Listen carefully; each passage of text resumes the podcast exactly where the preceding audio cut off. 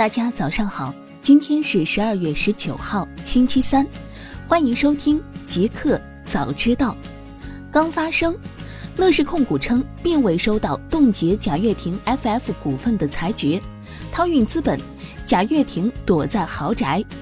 十二月十八号上午消息。针对近日涛运资本提起了有关冻结贾跃亭 FF 股份的申诉，并获得了美国法院支持的消息，乐视控股债务处理小组昨日发表声明表示，双方存在巨大的经济纠纷，未收到美国法院冻结贾跃亭 FF 股份的裁决。而对于涛运资本 CEO 温晓东损害贾跃亭及乐视控股声誉的行为，乐视控股表示可能会起诉维权。据悉，美国东加勒比最高法院在十二月五号作出裁决，支持涛运资本提出的通过贾跃亭的提名人及其名下不同层次的离岸控股公司冻结贾跃亭在法拉第未来的股份的申诉。此外，法院还准许涛运资本在英属维尔京群岛执行一项针对贾跃亭的中国仲裁裁决。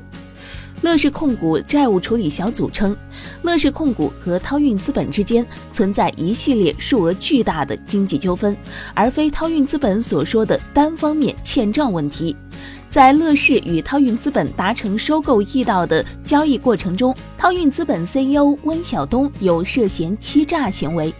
随后，涛运资本对乐视控股的声明作出回应称，有关涛运资本与乐视控股经济纠纷的严正声明一文颠倒黑白、荒谬透顶，充斥着谎言与恶意，与乐视过去数年间对我司及众多投资机构所做的事情如出一辙。目前，贾跃亭躲在豪宅，大门紧闭，拒绝接受任何法律文书。滴滴发对照整改要求发布二十七项整改措施。滴滴出行于十二月十八号晚在微信公众号上发布了名为《全面落实整改要求，竭尽全力守护安全》的公告。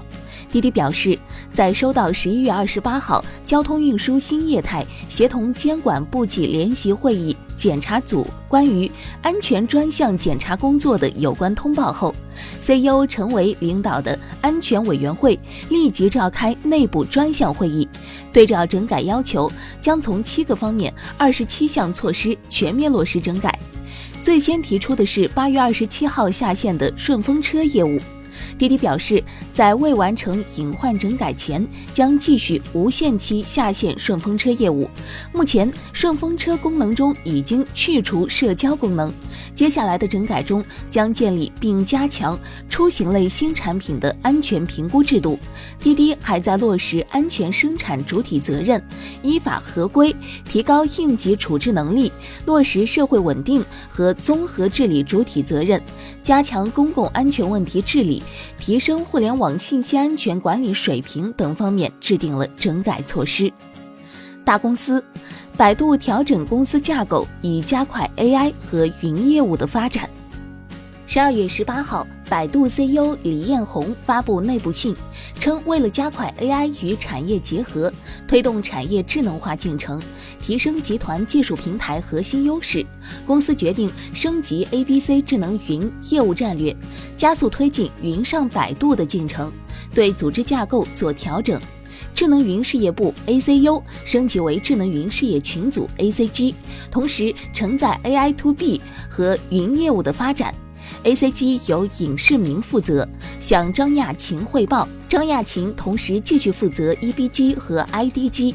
此次组织升级后，A.C.G 将充分利用百度在人工智能、大数据及云计算方面的技术优势，聚焦关键赛道，为百度打造新的增长引擎。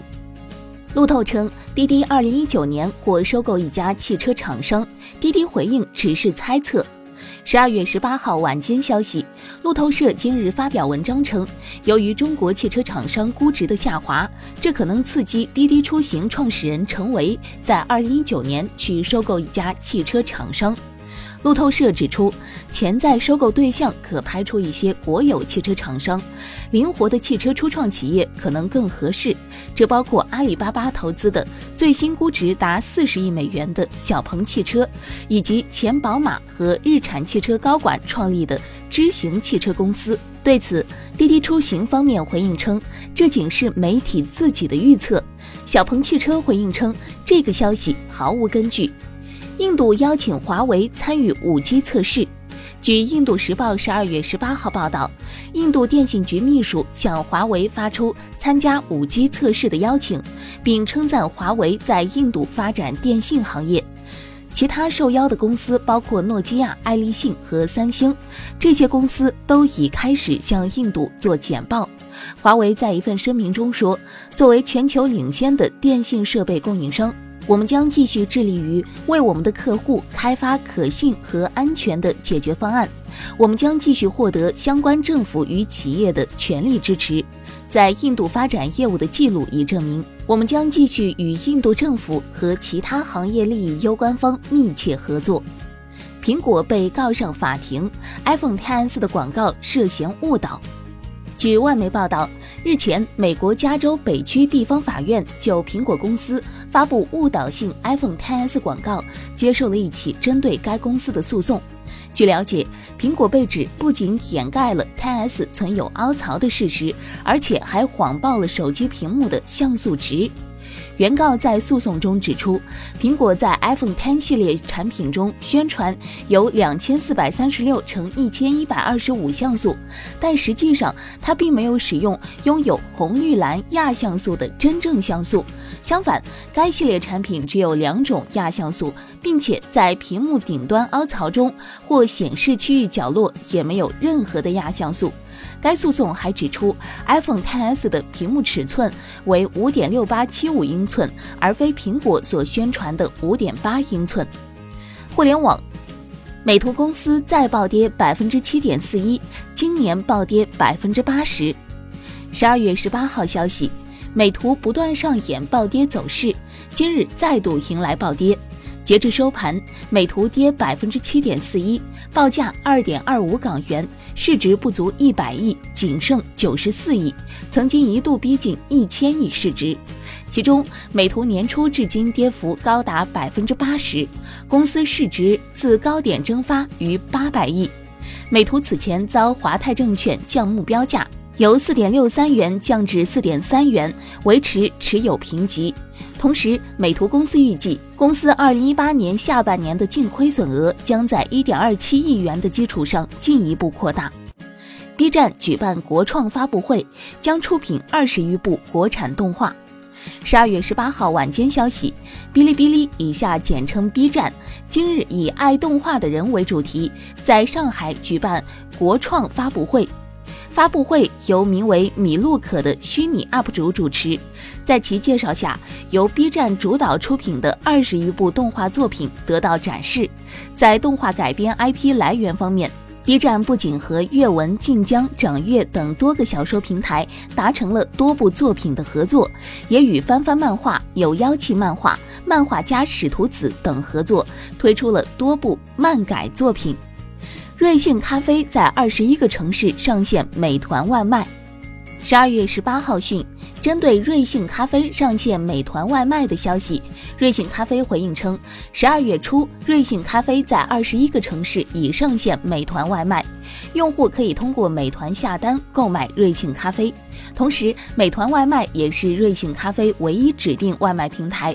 瑞幸咖啡方面表示，此次合作双方将通过资源共享，激活更多潜在咖啡用户和消费场景，提升咖啡用户消费频次。此前，瑞幸咖啡仅支持在自家 Luckin Coffee App 中下单。ofo 退押金总额或超十亿元，用户需现场排队四小时见工作人员。与昨日不同，大量用户在 ofo 北京总部楼下排起长队，现场登记退还押金。位于北京中关村互联网金融中心的 ofo 总部，退押金队伍从公司五层一直排到了一层的大楼外。ofo 北京总部昨日起已不能现场填表登记退押金相关信息，让用户统一线上办理排号退款。从排队到与工作人员相见，平均需近四小时。关于排号退款情况，现场工作人员表示，每日零点排位号码会更新。十七号在总部填写表格的用户会在承诺日期内退款。十八号开始排号退款的用户则按排号次序顺序退款。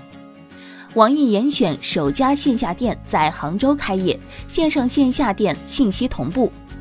十二月十八号下午消息，网易严选全国首家线下店在杭州正式开业，店铺内拥有超过一千款商品、十个重新设计的零售台以及智能导购大屏等。通过一整套的前后端零售管理系统，实现线下店与线上的价格、会员账号、库存数据、售后服务的全面互通。用户可享受到线上线下零差价、线下购物、线上售后等体验。SpaceX 或将融资五亿美元，估值达三百零五亿美元。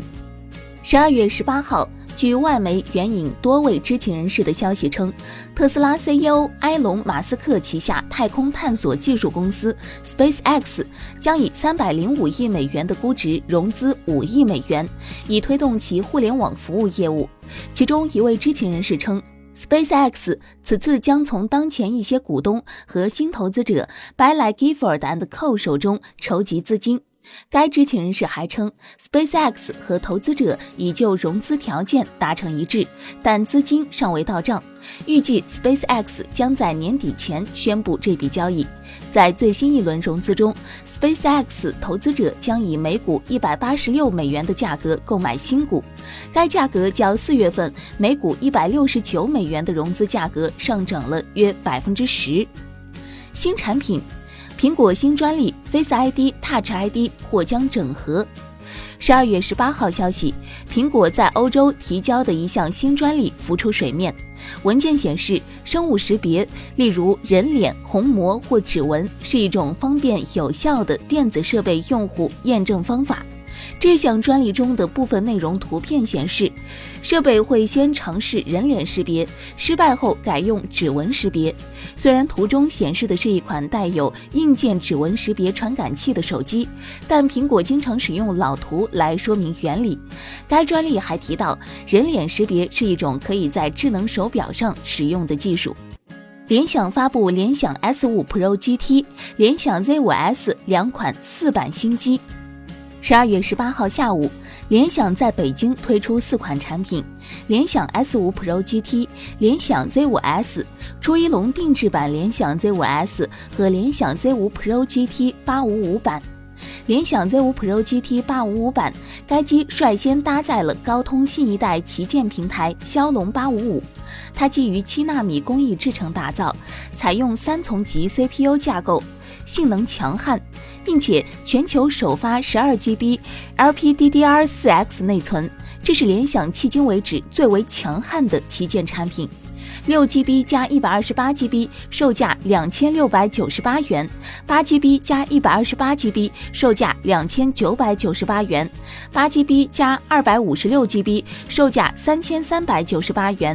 十二 GB 加五百一十二 GB，售价四千三百九十八元。联想 Z5S 则是主打强悍性能、变焦三摄，采用百分之九十二点六屏占比的六点三英寸微孔水滴屏设计，搭载骁龙七一零。AIE Turbo 处理器，后置 AI 变焦三摄。价格上，联想 Z5S 四 GB 加六十四 GB 版本价格为一千三百九十八元，六 GB 加六十四 GB 版本为一千五百九十八元，六 GB 加六十四 GB 版本为一千八百九十八元。